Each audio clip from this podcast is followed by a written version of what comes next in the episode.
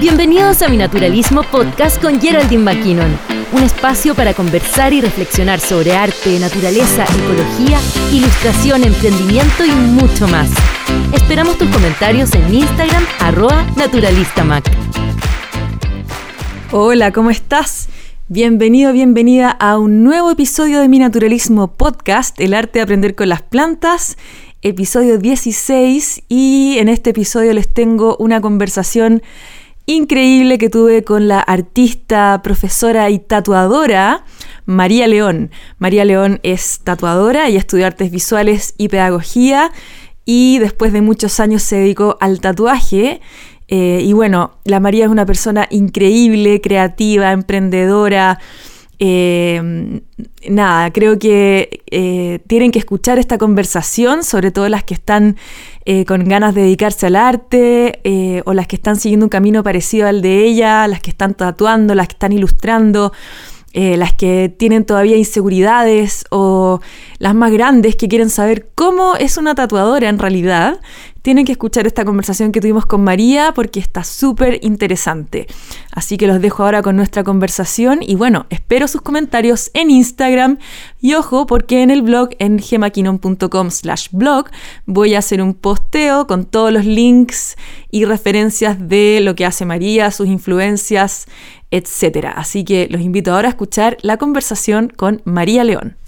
Hola María León, ¿cómo estás? ¿Cómo te ha ido? Mira, bien, ¿y tú? Tanto tiempo. Tanto tiempo. Les quiero contar a nuestros auditores rápidamente que nosotras habíamos conversado para este podcast hace más o menos, ¿cuándo fue? ¿Como en marzo? Como, seis meses. Sí como hace seis meses y esa grabación eh, quedó pésima, por lo tanto no la pude subir. Eh, así que ahora vamos a tener nuestra conversación de nuevo. Estoy súper contenta de que estés acá en el podcast porque creo que eres una mujer atómica y quiero que mis auditoras te conozcan de todas maneras. Oye, gracias. Así que, Gracias por. Sí, feliz, feliz. O sea, fuiste la primera esa vez, la vez frustrada y ahora la primera de nuevo. Así que genial. Oye, María, cuéntame para que las personas que no te conocen, que yo creo que no deben ser muchas, pero igual, eh, ¿a qué te dedicas? ¿Cómo partió esto? ¿Y en qué estás ahora? Eh, bueno, yo soy, no sé cómo definirme en verdad, si profe, ahora que ya no estoy tatuando todos los días. Eh, bueno, pero soy tatuadora full time en, la, en la vida real, normal. Y también soy profesora, soy artista visual y mm, bueno, eso. Ahora estoy haciendo un poquito de todo, diseñando, pero ya no tatuando en, lo práctico, pero sí eh, voy a volver a eso. A eso pretendo volver cuando, cuando se abran los permisos. Mm, pero eso, empecé como licenciada en arte, luego estudié la pedagogía, luego hice un máster en arte y educación y después me puse a tatuar. O sea, me puse a tatuar, no es como que yo me haya puesto a tatuar muy chica, yo empecé a los 30 años a tatuar. Así claro. que esto, llevo 7 años tatuando. Igual ahora ya estoy full, full dedicada de a poquito. Me costó al principio tomar la decisión de dejar todo lo mm. otro, la vida académica, dejar de hacer clases en la universidad y todo eso se fue yendo como de a poquito y el tatuaje se empezó a apoderar de mi, de mi quehacer. Así que ahora soy tatuadora. Eso es lo que es como el lo primero que se me ocurre cuando me preguntan qué hago. Claro, es, por lo que más te conocemos además. Claro, claro. Pero es bonito este tránsito que lo he visto ya en varias personas y bueno, de hecho en mí misma, de las artistas que estudiamos pedagogía y nos transformamos en unos seres bastante flexibles. Súper, tipo. Que hoy día estamos incorporando muchas cosas. Así que cuéntame, ¿cómo ha sido para ti esta eh, como conjunción de profesiones, de ser profesora, de tener un máster además en educación, además ser tatuadora, además hacer diseño, además estar ilustrando, eh, haciendo ilustración también científica, ¿cierto? Así que, ¿cómo, ¿cómo es para ti toda esta mezcla? ¿Qué significa? Eh, Sabéis que para mí se ha dado bien naturalmente. ser profesora para mí también es como una manera de mm, estar no sé, como cultivando mis habilidades blandas, ¿cachai? Que me sirven para todo lo demás. Entonces, claro, para hacer diseños o para cooperar con gente, tú también te tenés que relacionar de alguna manera. Para hacer tatuajes tenés que contener al cliente, como entenderlo, ¿cachai? Es una relación súper eh, cercana también. Por lo menos el tipo de tatuaje que a mí me gusta hacer, que es dedicarle harto tiempo al cliente, conversar el diseño. Se, conoce ahora como tatuaje de autor. Ya no es una especie de tatuaje como que tú vayas a un estudio y elegís un diseño de un book Claro. Y, te hacís esa cosa que está como de moda, el dragón, la pluma. El tribal. El tribal. claro, ya no es tanto eso, aunque todavía se hace y es respetable, es parte del oficio de algunas personas que eligen hacer eso, pero eh, a mí me gusta más la, esta otra parte. Bueno, y la ilustración botánica se, se ha entretejido con todo esto y ahora estoy haciendo tatuaje botánico. ¿Cachai? Es como la mezcla de, de varias cosas. Sí, es precioso tu tatuaje. A mí me encanta porque tiene una mezcla como un poco de pin-up. Sí. Con marino, sí. Eh, como con tatuaje old school y botánico, pero súper minucioso el dibujo. Tienes un dibujo precioso, muy buen dibujo. Así que les recomiendo a todas que vayan a mirar su Instagram porque el dibujo de la María es impecable. O sea, tiene una línea, además que cuando yo te conocí en, el mundo de la ilustración botánica, eh, no, tu capacidad de dibujar es increíble, así que... Bueno, la profe, la profe también. Ah, no, pero la, alumna llegó con ventaja. Oye, y hablemos un poquito de eso, del dibujo. ¿Qué es para ti el acto de dibujar? Eh, para mí, ¿sabéis que yo lo he observado ahora, no sé si tanto observándome en mi proceso, eh, me ha servido mucho observar el proceso, eh, el proceso de mis alumnas al, al, aprender a dibujar, como que me ha, me ha ayudado a cuestionar mi proceso de dibujo. No sé si a ti te pasa a veces, como uno enseñando, eh, como que ponen palabras cosas que te salen bastante automáticas a veces. Sí. ¿Cachai? Entonces, en este proceso de enseñar he aprendido yo también a cómo conceptualizo el dibujo. Em, yo no soy de esas personas que, creo que nunca lo he sido, como de chica, yo pensé que no sabía dibujar porque yo no sabía dibujar como de mi imaginación, ¿cachai? Eh, ah, perfecto. siempre he sido más como dibujante observadora, como me gusta, yo creo que por eso también me gusta la ilustración botánica, porque te obliga a a poner atención a un modelo, a entender una forma, ¿cachai? Es como un dibujo más analítico que... Claro, y bien a fondo. Claro, Claro, yo creo que eso me gusta, como describir a través del trazo una cosa que estoy mirando, que, puede, que se mueve o que... Porque eso me pasaba con la Violeta de Persia que tú nos hiciste dibujar, porque tú y yo la dibujaba un día y después al otro día la iba a dibujar de nuevo y se había movido entera, como que ya la Claro, esa planta es loquilla. Es loquísima, entonces yo creo que por eso me atrapó un poco la ilustración botánica y por eso me he dedicado tanto a hacerla como, como que ya no dibujo otras cosas, ¿cachai? Em, o sea, solo estás haciendo en general solo plantas. Solo plantas últimamente, yo te diría por los últimos dos o tres años. Sí. Claro, es harto tiempo. Harto tiempo. A plantas y animales, como naturaleza en general.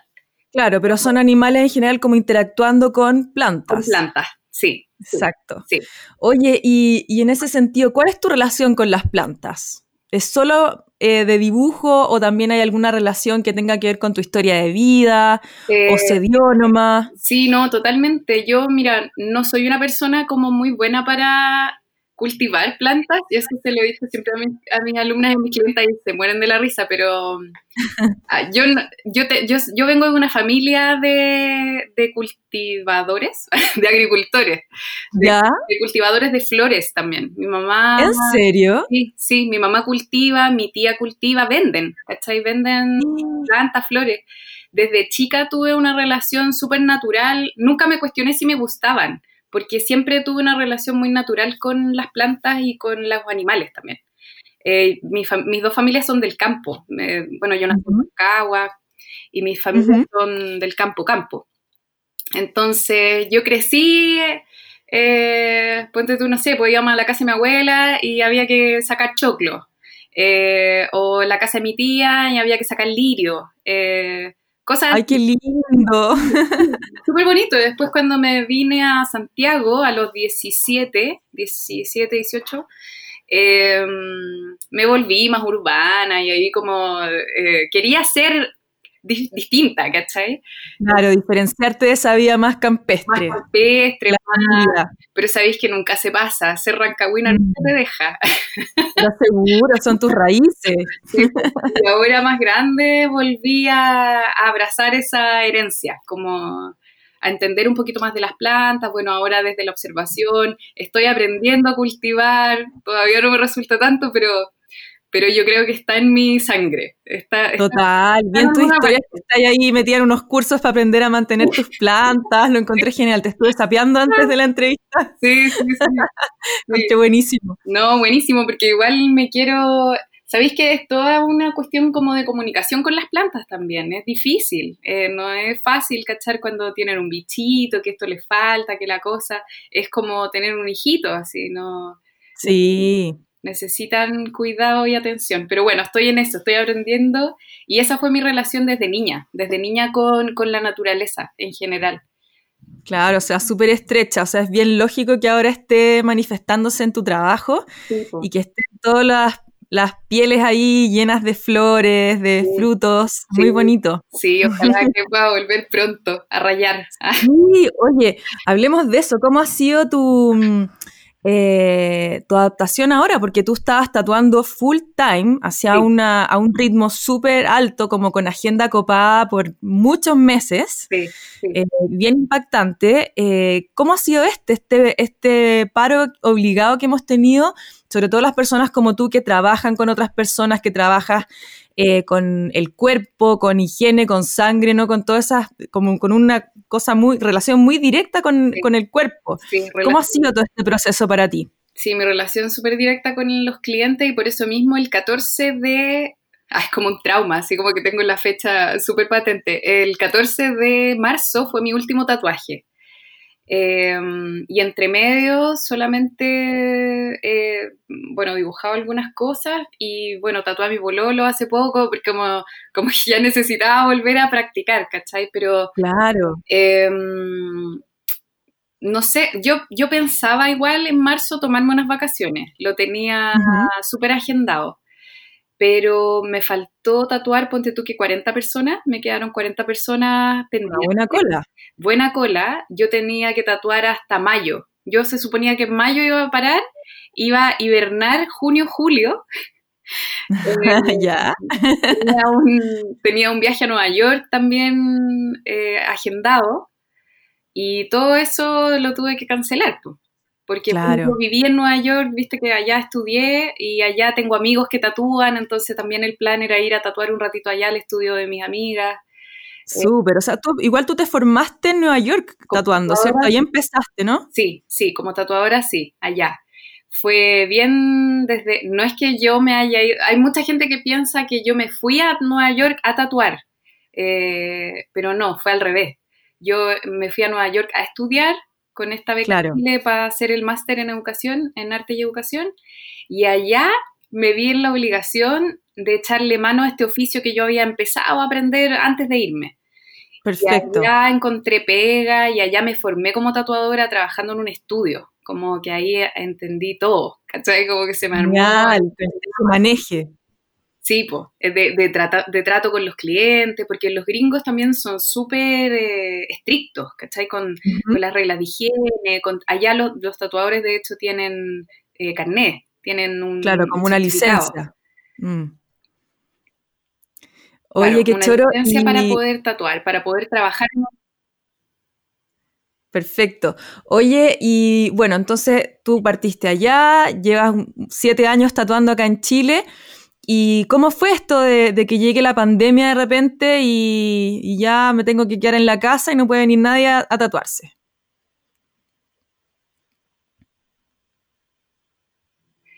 Eh, fue duro al principio porque yo estaba acostumbrada a una rutina. ¿Cachai? Yo mm. creo que lo más difícil fue eh, como dejar mi rutina.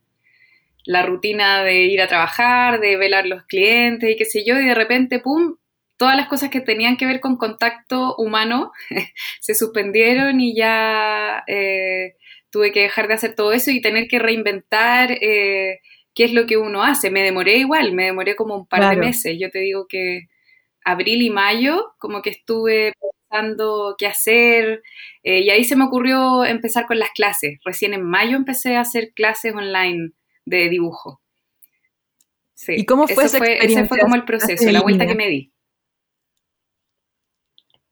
Eh, Súper bonito eh, volver a encontrarme con, con, la, con, con enseñar, ¿cachai? Porque yo el año pasado había dejado ya de, de hacer clases, estuve haciendo dos años clases en el Alberto Hurtado, en la U, y hacía clases un poco particulares, pero antes, antes.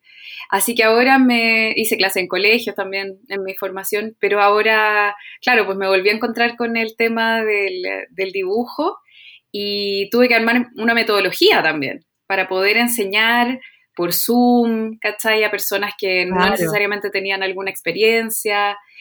Eh, así que fue todo una, una nueva, un, reinventar mi, mi, quehacer también, porque yo no soy muy de estar quieta sin hacer nada, entonces también después de dos meses, como en estas vacaciones obligadas, ya me empecé a desesperar y, y, para evitar la ansiedad. Claro. Sí, ¿no? Y, mantenerse vigente, mantenerse haciendo, investigando. Es súper importante. Y ahora que, estamos en la, en la pandemia, bueno, ya nos estamos liberando un poquito, pero eh, ¿cuál es tu rutina ahora como para mantenerte bien? ¿Qué, ¿Cuál ha sido tu solución como para mantenerte más o menos cuerda? Eh, eh, ¿Cómo es tu día a día? Para que le contemos ahí a nuestras auditoras que quizás todavía están medias complicadas. Sí, Sí, mira, no es fácil, eh, sobre todo cuando uno no es muy eh, disciplinada, digamos. Yo soy media hedonista, entonces como que me gusta, no me gusta levantarme tan temprano, pero empiezo a funcionar, ponte tú ya, nueve y media de la mañana, eh, hago pega administrativa durante la mañana, mientras despierto, me tomo un cafecito, respondo mail, porque yo sigo haciendo cotizaciones, por ejemplo, para la gente que se quiere tatuar eventualmente.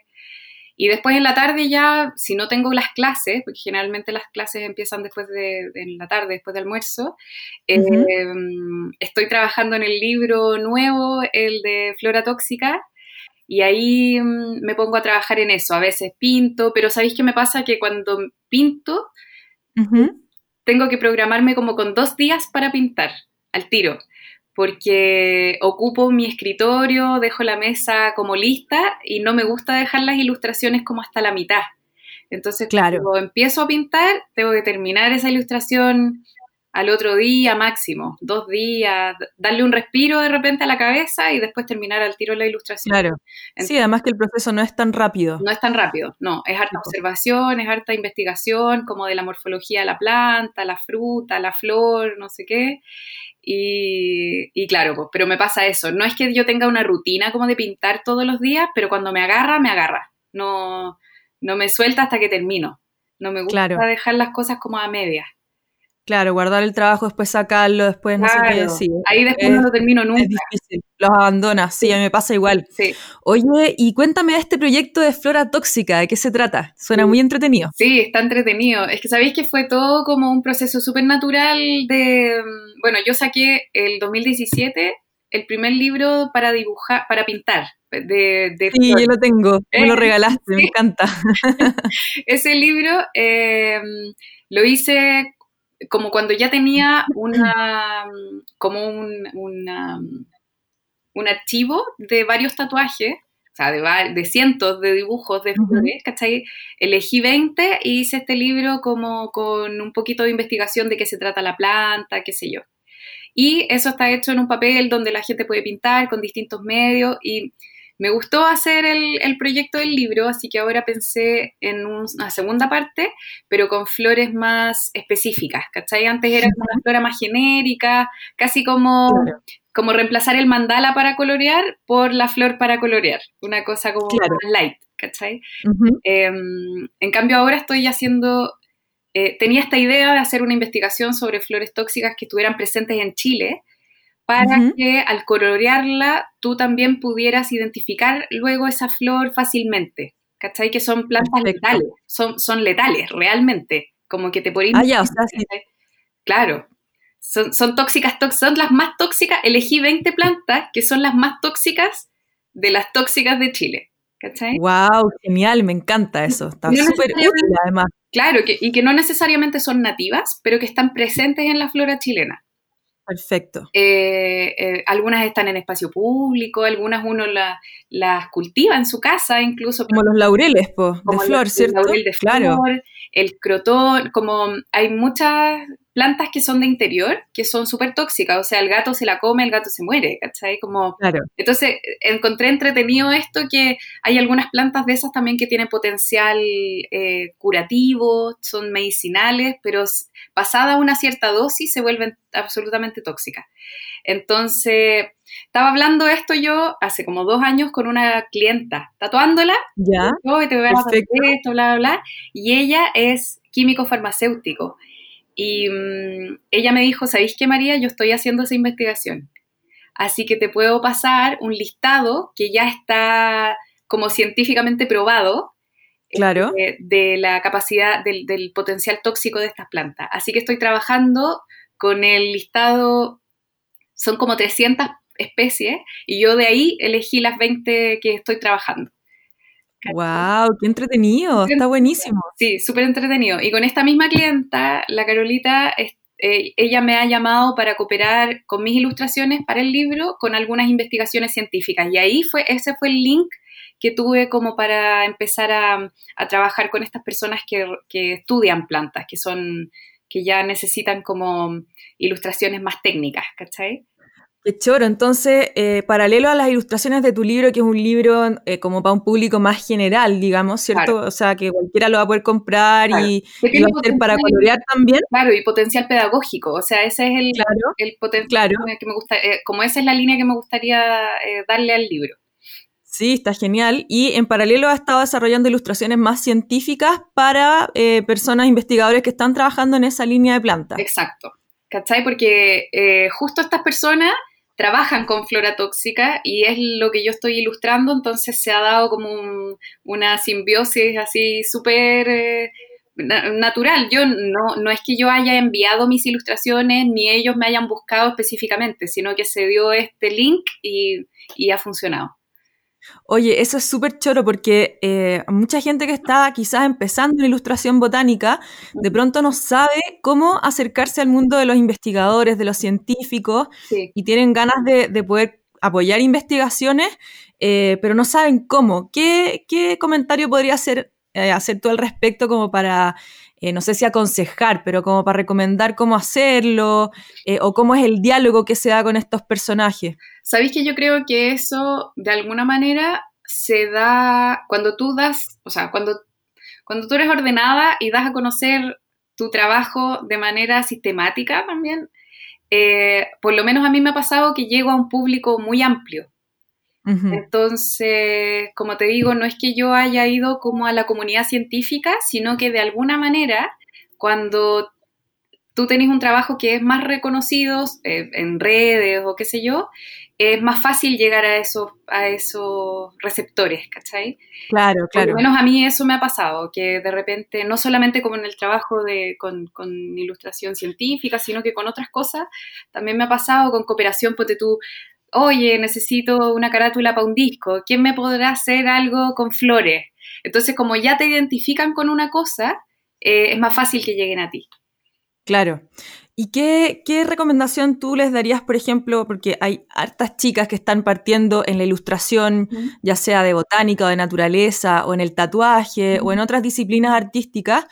Eh, algunos como tips de María León así para, potenciar sus redes o, cómo, cómo, articular este discurso, qué cosas para ti han sido como fundamentales para eso, para que tu trabajo se dé a conocer y sea serio. O sea, eh, porque independiente de lo que una persona como de otro ambiente podría pensar, eh, hoy una tatuadora, puede ser una mina súper loca, no sé, tú eres súper profesional, Matea, ¿cierto? Y, eso se nota en tu trabajo, se nota el, nivel que tiene. Entonces, ¿qué, eh, ¿qué como consejos podrías dar tú en ese sentido?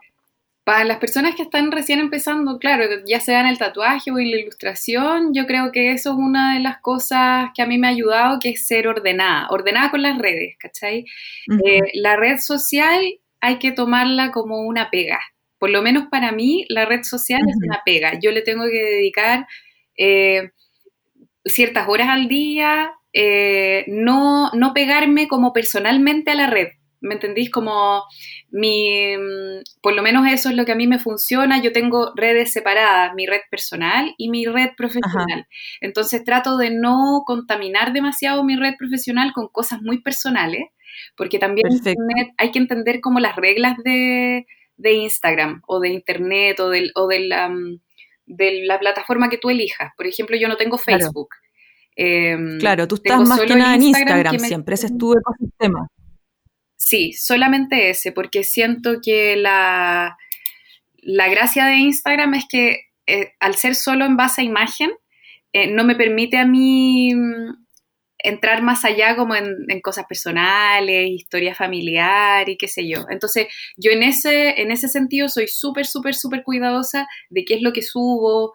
Eh, si estoy subiendo muchas historias, ponte tú ahora que tengo un gato, ya bajo la intensidad con el gato, vuelvo a poner alguna cuestión de ilustración, em, así, como... Manteniendo un equilibrio. un equilibrio y saber mm. bien, ponte tú, que en tus posts solamente cosas de pega en tu historia y en cosas que van desapareciendo, ahí podéis meter otras, otras cosas como más, más chistosas o qué sé yo, depende del carácter de cada uno. Claro. yo en, el, en los posts siempre trato de hacer cosas que, que sé que necesito que perduren, ¿cachai? Entonces, eso es como empezar a entender un poquito cómo funciona esta, esta plataforma que es, o sea, es, es, la base de mi trabajo. Yo no tengo página web, no, no tengo nada más.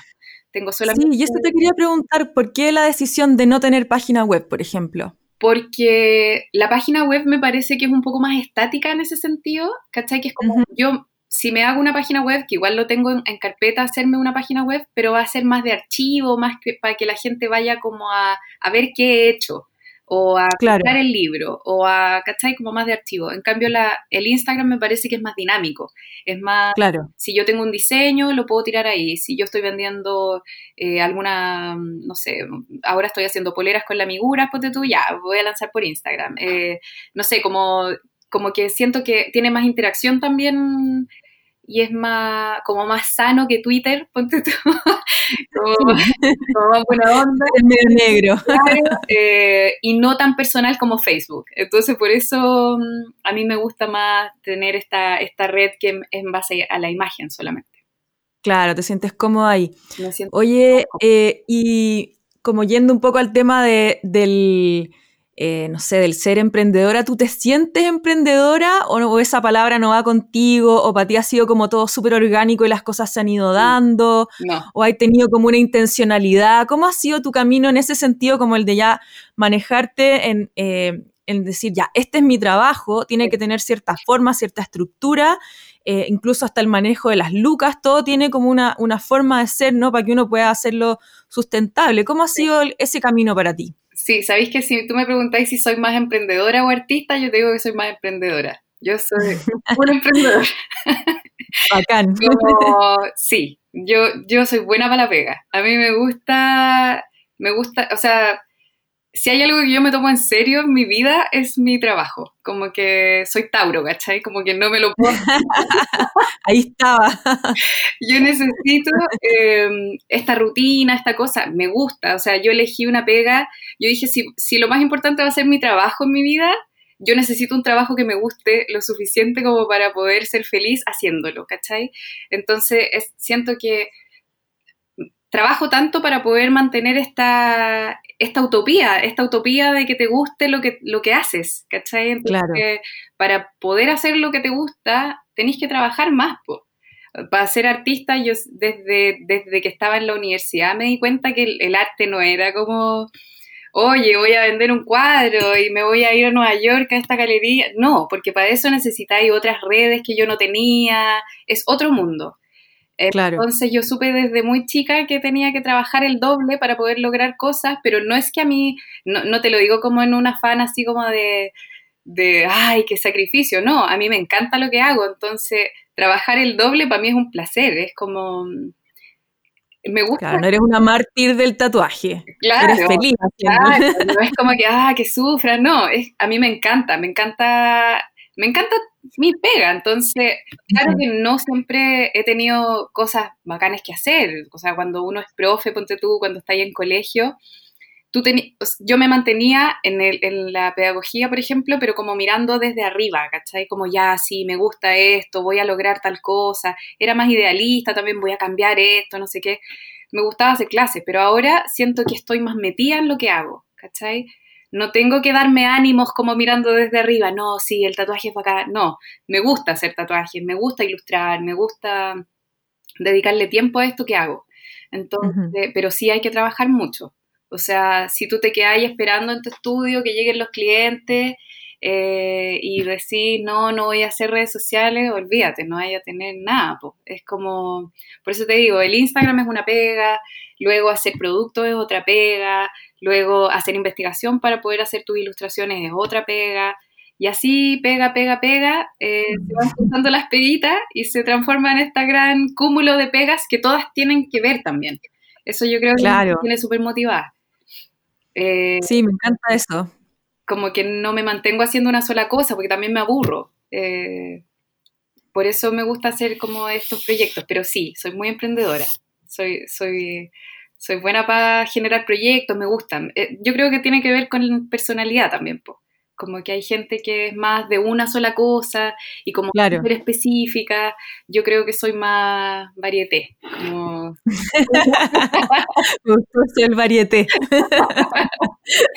sí, sí. yo creo que esto es bien importante rescatarlo porque creo que en nuestra cultura, por lo menos hasta, no sé, hasta los años 2000, al menos cuando, no sé, yo, tú estudiamos arte, eh, la vida era mucho más lineal Súper. Creo que ahora se ha desatado mucho más y esto bastante más libre y en el fondo, claro, tú podés ser una tatuadora exitosa, artista, chora y matea en Chile, ¿cachai? Que eso hace poco tiempo mm, como que nadie se imaginaba un personaje con estas características y que le fuera bien y que, ¿cachai? Es como una especie de personaje muy novedoso. Entonces, creo que es muy bueno rescatar que que en este minuto podemos hacer todo eso y que, y que no estamos obligadas como a permanecer siempre en el mismo carril, que podemos combinar cosas que para otros pueden ser incombinables. O sea, yo creo que por eso, a mí me costó, sí, yo creo que por eso a mí me costó tanto llegar a lo que hago ahora, ¿cachai? Como te decía, yo empecé a tatuar a los 30 años, que es como que ya en una vida normal,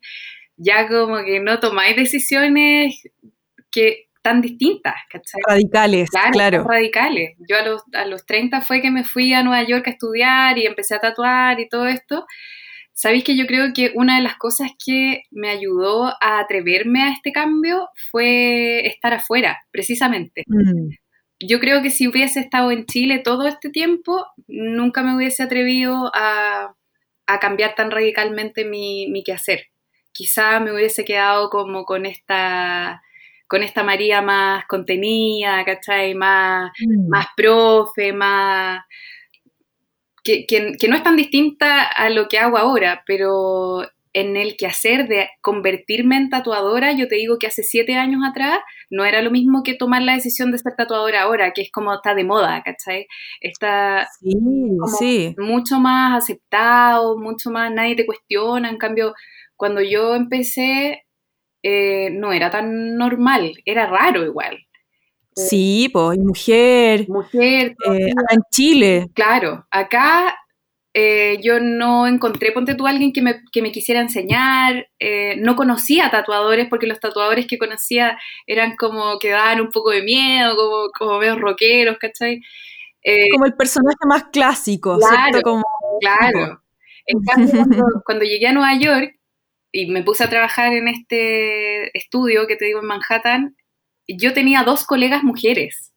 El dueño del estudio era hombre, pero las que me enseñaron a tatuar a mí fueron mujeres. Entonces a mí me, me hizo sentir mucho más contenida en ese sentido. Eh, no me sentía tan rara. Eran minas que llevaban 10 años tatuando.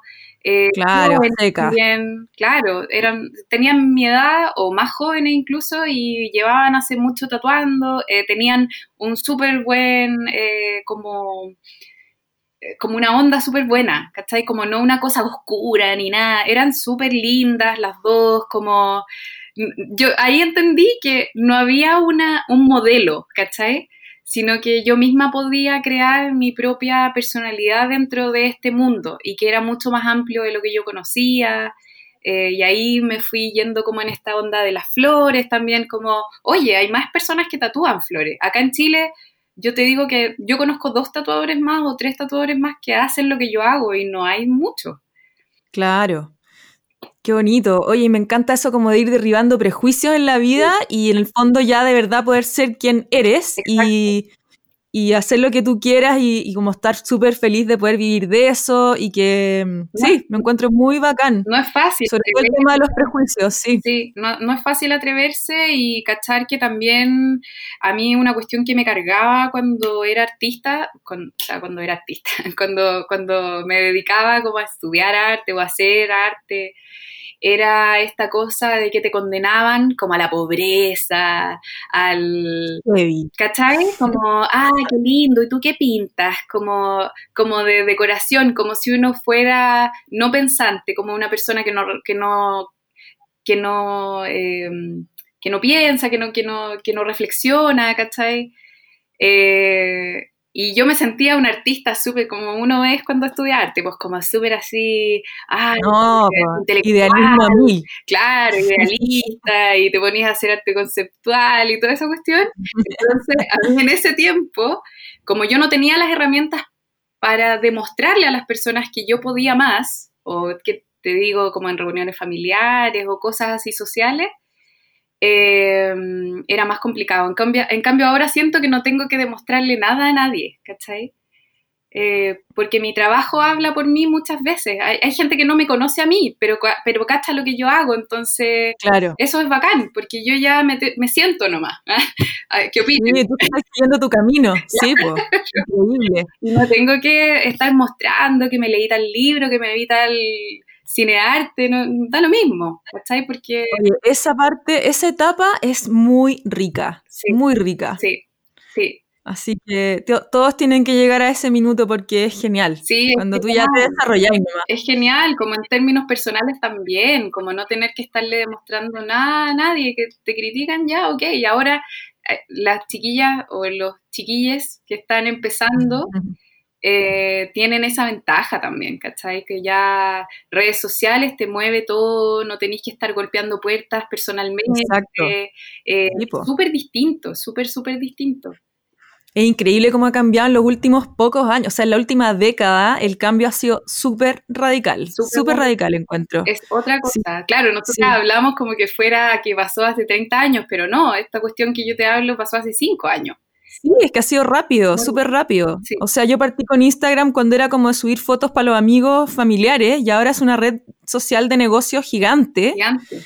Eh, ¿Cachai? Entonces es impresionante cómo ha ido cambiando de rápido y la cantidad de puertas que se abren. Entonces siento que por un lado, eh, si bien todo ese ruido es súper difícil de manejar, a veces ya nadie tiene excusa para decir, no, es que yo no puedo, es que yo no sé qué, porque ahora podía hacer las cosas con un mínimo de herramientas, o sea, no necesitas muchos recursos ni nada para empezar. Ni tanto contacto, ¿cachai? Que antes era como todo así como, oye, claro. quizás la meritocracia va a estar un poco más favorecida ahora gracias a, las redes, de todas maneras. Total, totalmente. Muy, mucho más democrático en términos de acceso. El acceso es mucho más, ya no es tan así como de que te conozco, te doy la pega.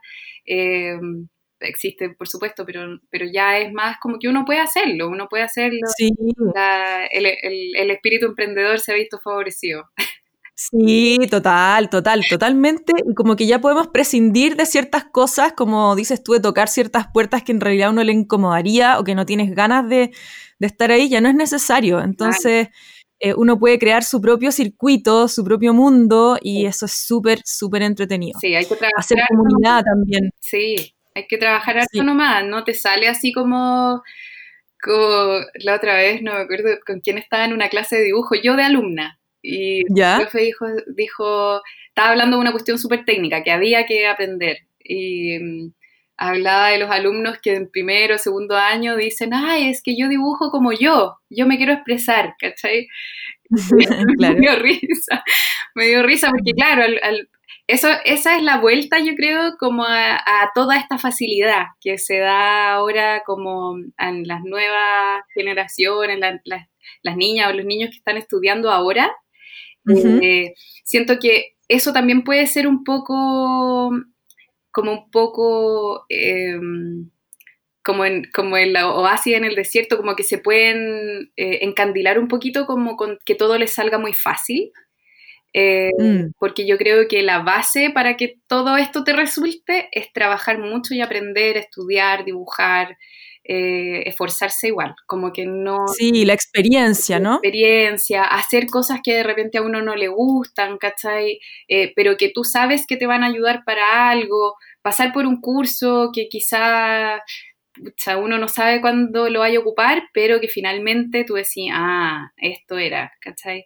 Eh, siento que ahora yo lo veía con mis alumnos de la universidad incluso, que era como que todo fácil, todo, ay, no, profe, es que no pude, todo no sé qué. Yo les decía, oye, pero si yo les estoy pidiendo esto es porque después en, en sus trabajos eh, no van a poder decir que, ay, que me dolió la cabeza, que no puedo hacer esto. O sea, tenéis que trabajar, tenéis que aprender lo que, lo que este curso demanda, ¿me entendí? No eran cosas tan mm. difíciles tampoco, pero siento que existe una cosa como media inmediata ahora, como que se frustran porque no tienen éxito al tiro.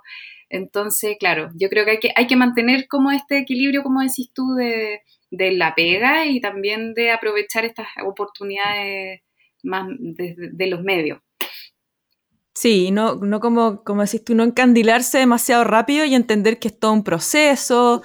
Eh, tampoco no frustrarse en el, al primer no, eh, o a la primera crítica, o al primer fracaso, entre comillas, que igual es un aprendizaje. Entonces, en el fondo, tener ese cuero duro para seguir y para llegar a donde uno quiere llegar y, y más allá. Sí, Al más allá, ¿cierto? Sí, y aprovechar que ahora uno no está como mandado a hacer cosas como las que, sobre todo nosotras, nosotras digo yo, así como las mujeres que conozco que son profesionales, que están eh, haciendo cosas, tú que tenés hijos, como que ya no es como ya voy a ser mamá y no voy a hacer nada más, eh, o no es como, no hay que abanderarse tanto con nada, ¿cachai? Porque ya las cosas no son como antes, pues eso es bacán. Sí, a mí me encanta eh, que en el fondo tenemos la posibilidad de construir una vida eh, bastante a la medida, a pesar de que tiene dificultades, que hay que, hay que como conjugar un montón de cosas, un montón de factores, la familia, eh, la pega, la, mantener la casa. Ahora, por ejemplo, que estamos todos como en la casa, o sea, para mí, yo ahora me tengo que levantar al alba porque es la única forma de que realmente alcance a hacer todo lo que tengo que hacer. Pero me encanta al final porque igual soy libre dentro de eso, igual es mi decisión, es mi pega, es mi todo. Sí.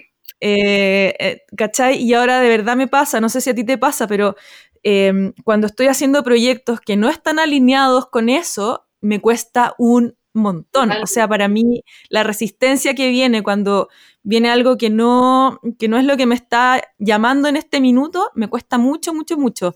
No sé si a ti te pasa algo parecido. Me pasa, me pasa totalmente, y no solamente con las pegas, como me pasa también, ponte tú, cuando me, piden que colabore con marcas, por ejemplo, que no me representan o que el producto yo realmente no lo uso, no me gusta.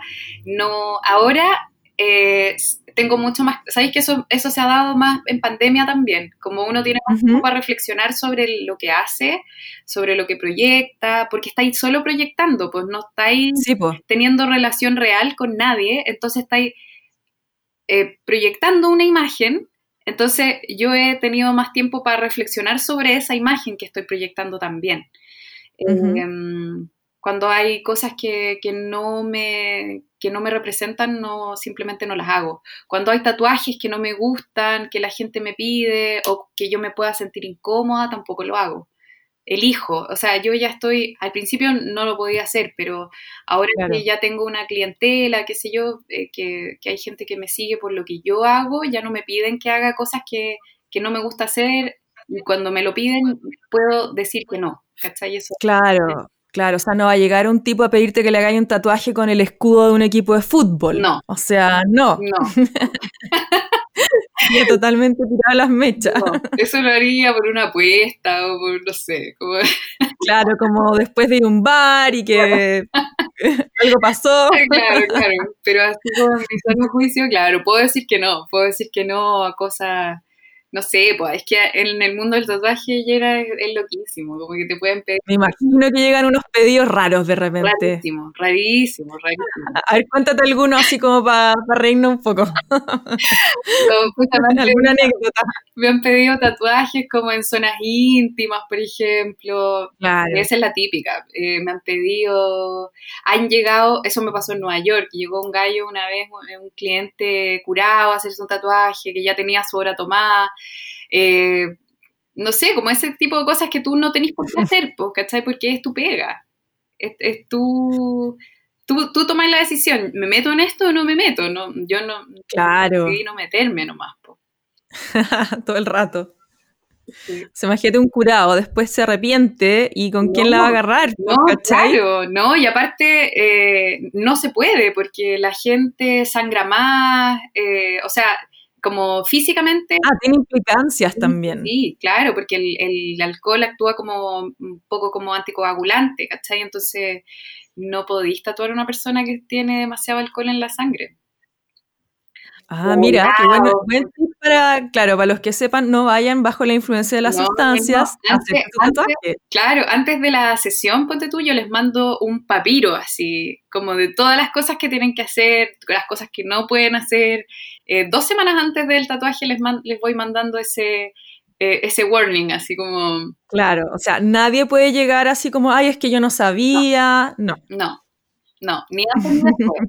Porque después tenéis que mandarles otro papiro con las recomendaciones.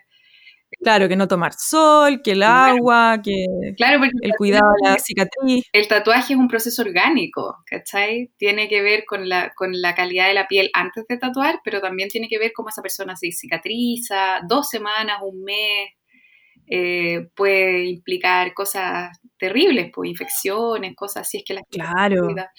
Por eso es tan importante también profesionalizar el oficio, ¿cachai? Como mm. tomárselo esto súper, súper, súper eh, en serio y si uno va a tatuar, a mí siempre me preguntan, María, ¿tú me enseñarías ya a tatuar? María, esto, lo otro. Em, yo ahora solo le enseño a una sola persona, que tengo una, una asistente. ¿Tienes un aprendiz en este minuto? Un aprendiz, sí, que actúa como asistente aprendiz y es una amiga que yo sé que se lo toma súper en serio también.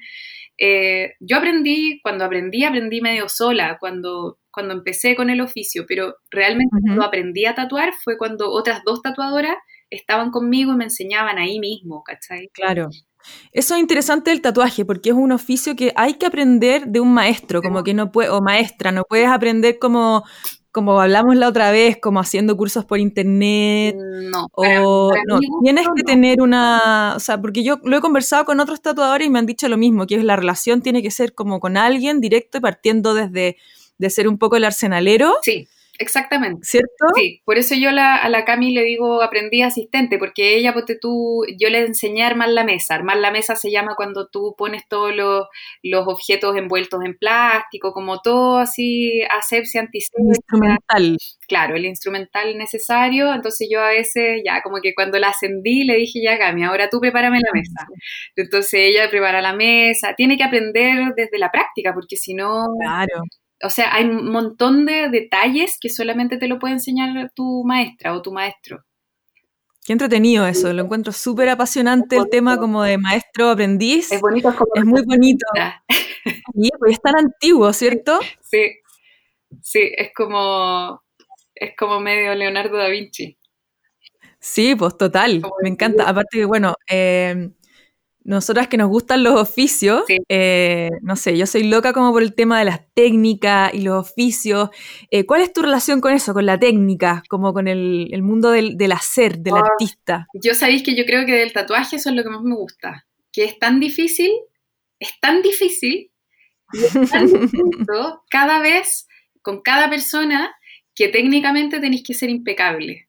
Es como que es una el tatuaje no, es no apto para cardíacos. Es como que no podés equivocarte, ¿cachai? Por eso a mí me gustaba tanto el curso que tú hacías en la católica, que, yo nunca había trabajado con acuarela, y cuando trabajé con acuarela contigo, fue la primera vez que me di cuenta que había un medio en papel que se parecía tanto a lo que yo hacía en la piel, porque tenéis que reservar los blancos, porque tenéis que ver las diluciones que usáis, como eh, que, mm, tenéis que tomar en cuenta el color del papel para ver qué mezcla, porque todo es transparente, ¿cachai?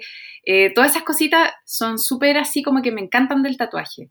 Aparte, mm. mi estilo de, dibujo, digamos, de diseño, tiene que ver con la técnica más antigua también del tatuaje, que tiene, tiene esta como trazo más grueso, pero también detalles más finitos como desde la ilustración botánica. Trato de hacer ese mix eh, y eso yo creo que es lo que arma un estilo, entre comillas. Claro. Como saco esto de aquí, tomo esto de acá, armo mi propia cosa, si total uno ya no inventa nada, pues, ¿cachai? Estamos totalmente de acuerdo en eso, sí. Sí. Totalmente de acuerdo. Todo es ahora como un, una mezcla, un copy-paste, pero al final, al atravesar tu persona y tu mano, ahí es donde sale, El, en este caso, el tatuaje de autoría tuya, ¿cierto? Exacto, Sí. O sea, a mí me gusta colgarme, ponte tú, de las técnicas de tatuaje tradicional americano, que es como esa onda que tú decías, em, como Sailor. Como, claro, como Sailor que de hecho así se llamaba el, el, tatuador este que hizo famoso ese estilo, em, claro, como de, marinos y qué sé yo, trazo fuerte, que es un tatuaje que no se borra, ¿cachai? Es un tatuaje que no es tan sutil. Y mezclarlo con las técnicas de pintura o de ilustración botánica que, tienen esta fuerza y este como naturalismo eh, en, el, en, el, en la imagen. Pero en técnica a mí me gusta esa onda como de tatuaje indeleble, ¿cachai? Como de, que te vaya a caer y te vaya a raspar la piel y el tatuaje va a estar ahí. Genial, es como un compromiso de por vida así total. Total, total, totalmente. Sí, pues. Creo que en mi cuerpo, ni en lo que yo hago, o sea, ni en mis tatuajes que yo me he hecho, con otros eh, tatuadores, tampoco me gusta eso, no me gusta lo tan, tan sutil. Como que si me voy a hacer un tatuaje, me hago una pieza, ¿cachai? Tatuaje grande, eh, o como de línea gruesa, como con, como con diseños, como con reminiscencia un poco al tatuaje más clásico. Eso me gusta. Mm. Sí, no, y, yo creo que va en concordancia total con todo tu estilo, tu persona, es muy coherente todo, me encanta a mí eso, me encuentro bacán. Oye, em, ¿qué era lo último que te iba a preguntar ahora? Se me fue la idea. Eh, ah, una cosa que fue entretenida que conversamos la otra vez cuando nuestra conversación falló, fue que estabas, eh, eh, ahora que estamos en este momento de stop, en cierto sentido, estabas también reflexionando sobre tu estilo, sobre tu manera de cómo plantear los tatuajes, eh, cómo estabas enfrentando el diseño, eh, qué influencia estabas mirando, ¿cómo va ese proceso? Eh, empezó súper, súper, súper fuerte al principio, porque como te decía, yo pensaba que la cuarentena iba a durar dos meses eh, entonces yo pensaba, yo sentía que me tenía que apurar. Entonces, muy, bueno, ansiosa, me puse a imprimir y a mm, buscar referencias en, en, los Instagram de personas que yo sigo, que te mandé la lista el otro día, lo podemos compartir igual. Sí, de todas maneras. Sí, muchos tatuadores y tatuadoras. Creo que, ¿sabéis que ahí me di cuenta que son casi puras mujeres? Eh, que están trabajando como con ilustración botánica, con ilustración naturalista, y em, me puse a hacer, a mí me gusta rayar, entonces rayo hasta los libros, como que me gusta imprimir y escribir. Entonces empecé a hacer como una especie de bitácora de estilo. Entonces empecé como a estudiar el, qué era lo que me gustaba del estilo de tal persona y qué de eso podía yo incorporar en mi, propia, en mi propio quehacer. Me puse a estudiar estos ciertos referentes. Yo creo que anoté como 20 referentes con los Instagram y todo y empecé a imprimir las imágenes y alcancé a estudiar en ese mes, que me dio como la ansiedad, alcancé a estudiar como 10, 10 referentes, que sabéis que me sirvió harto igual. Eh, yo esos referentes igual los estoy siempre mirando en el Instagram. Yo en el Instagram no tengo gente, no sigo personas casi sigo casi puros artistas, tatuadores, ilustradores.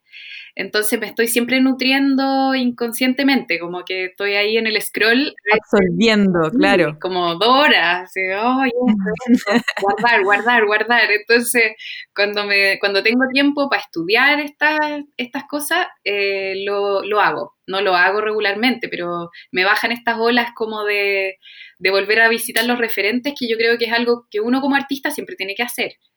Sí, totalmente. Eh, ponte tú los referentes de ilustración botánica que nos diste tú en el curso de, ilustración, yo los, los, revisito, porque a veces me sirve a mí para solucionar eh, cuestiones prácticas del tatuaje también.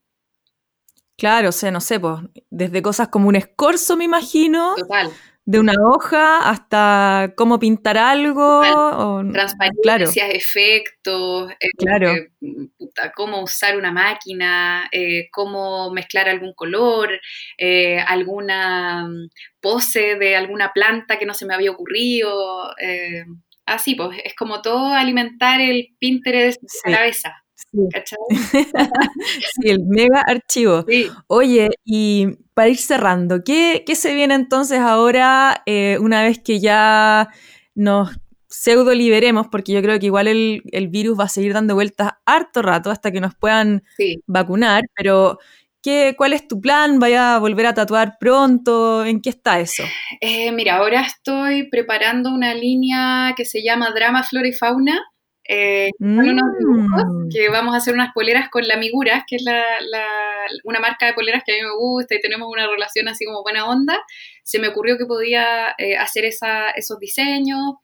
Eso, eso va, eso está ahí en carpeta y los dibujos están entretenidos porque es literalmente drama flora y fauna, como Bacán, qué choro. en poses dramáticas, como con plantas y, y sangre y sudor y lágrimas. Em, también estoy terminando lo de la flora tóxica, que es el libro que pretendo sacar a fin de año, pero con todo esto de la pandemia las imprentas están cerradas y etcétera. Sí, puede que se demore un poquito. Claro, eso puede que se demore un poquito más, pero estoy trabajando en eso. Eh, con esas mismas ilustraciones estoy ahí, vamos a ver si colaboramos con, si seguimos colaborando con estos científicos que te digo que están lanzando artículos para los archivos cielo y todo eso. Eh, así que eso también está entretenido y luego ya para mediados, finales de septiembre, poder volver a tatuar. Eh, voy a ponerme al día con estos 40 personas que claro, que quedaron sin su tatuaje. Sí, pobres. han estado esperando seis meses por poder tatuarse, así que yo creo que me voy a poner al día con eso y yo, yo eh, espero con eso estar ya hasta fin de año claro. año y el viaje a Nueva York se me lo, tengo que hacer porque tengo que ir a hacer unos trámites allá, pero lo tengo que hacer de aquí al próximo año, así que quizá también voy a tatuar ahí un, par de semanitas. Esos son como los planes, pero bueno, el plebiscito, todo eso. Sí, pues más encima toda la situación país, país eh, y todo eso. Así que esos son mis planes, poder ir a votar poder volver a trabajar y, seguir con el proyecto del libro. Y yo creo que con eso voy a estar más que entretenida de aquí a diciembre. y además que no sé, es como, esto es como un autoconsejo y para todo el mundo, como no planifiquemos más que hasta fin de año porque, o sea, ya está demostrado que todo puede cambiar con una rapidez abismante. No, le voy a bajar la pata, sí, le voy a bajar la pata también a la pega porque antes, mm. hasta antes de la pandemia, del, del, encierro, estaba reventándome de trabajo y he hablado con otros colegas también tatuadores que están en la misma, así como dándole mucho más espacio al respeto al cuerpo, ¿cachai? A comer a las horas, mm. parar cuando es necesario, dormir las horas necesarias.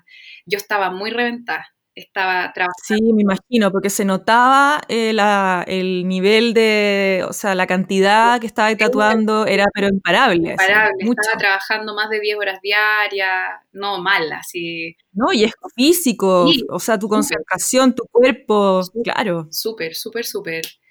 Así que, ah, bueno, y relacionado con eso también, sigo escribiendo en mi blog, no tanto como antes, pero eh, estoy escribiendo todavía para la gente que tiene enfermedades autoinmunes, porque yo tengo artritis además, pues entonces...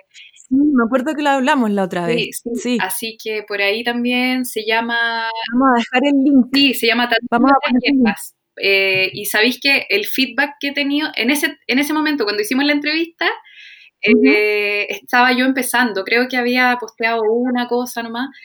Sí. Y ahora he, posteado un poquito cosas más que me sirven, terapias o qué sé yo, dietas, eh, para personas que tienen enfermedades autoinmunes y sabéis que hay mucha gente joven con enfermedades autoinmunes y, y se ha generado un feedback así súper interesante. Wow, ya, pues entonces lo vamos a postear ahí. Voy a hacer un, para que todos sepan, voy a hacer un, un post en mi blog con los links de, de, la María para que tengan los tatuadores que a ella le gustan, su blog y, todas esas cosas. Sí, Así que, de todas maneras. bacán. Oye, María, te pasaste, me encantó conversar contigo. Sí, Qué genial haberte visto después de todo este tiempo. Sí, mucho mejor. Bacán. sin tanto miedo. Sí, que estábamos bien asustadas, la verdad. Ahora ya estamos más, ok. Era como esperando el fin del mundo, así ya como que nos vamos a morir. Total. Era como, bueno, para que quede testimonio. Claro, bueno, fue un gusto. Ah. Oye, un millón de gracias te pasaste. Eh, espero que siga todo bien, que bueno, que nos vaya bien a todos, a todas. Eh, y nada, pues que sigas tatuando, que sigas creciendo y nos estamos viendo en las redes y en todas partes. Sí, ojalá. Yo también siempre estoy ahí atenta a, tu, a tus aventuras. Bacán. Un beso, que estés súper, súper bien. Chao a todos. Chao. Esto fue Mi Naturalismo Podcast. Te esperamos en un próximo episodio.